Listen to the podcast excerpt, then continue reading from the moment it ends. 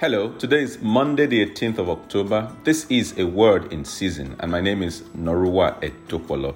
Ephesians chapter 5 and verse 6. Let no one deceive you with empty words, for because of such things, God's wrath comes on those who are disobedient.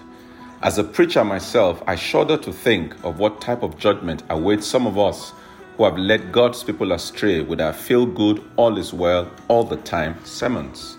Beloved, don't be deceived. God will deal with disobedience willy nilly.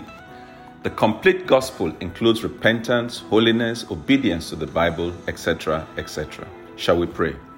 Is there a possibility that you've been led astray by your teachers? Ask the Lord to help you to retrace your steps in Jesus' name. Because on the last day, God is going to judge us by His word, not by the interpretation given to it by one man or woman of God. May God show us mercy. May He not allow us to go astray.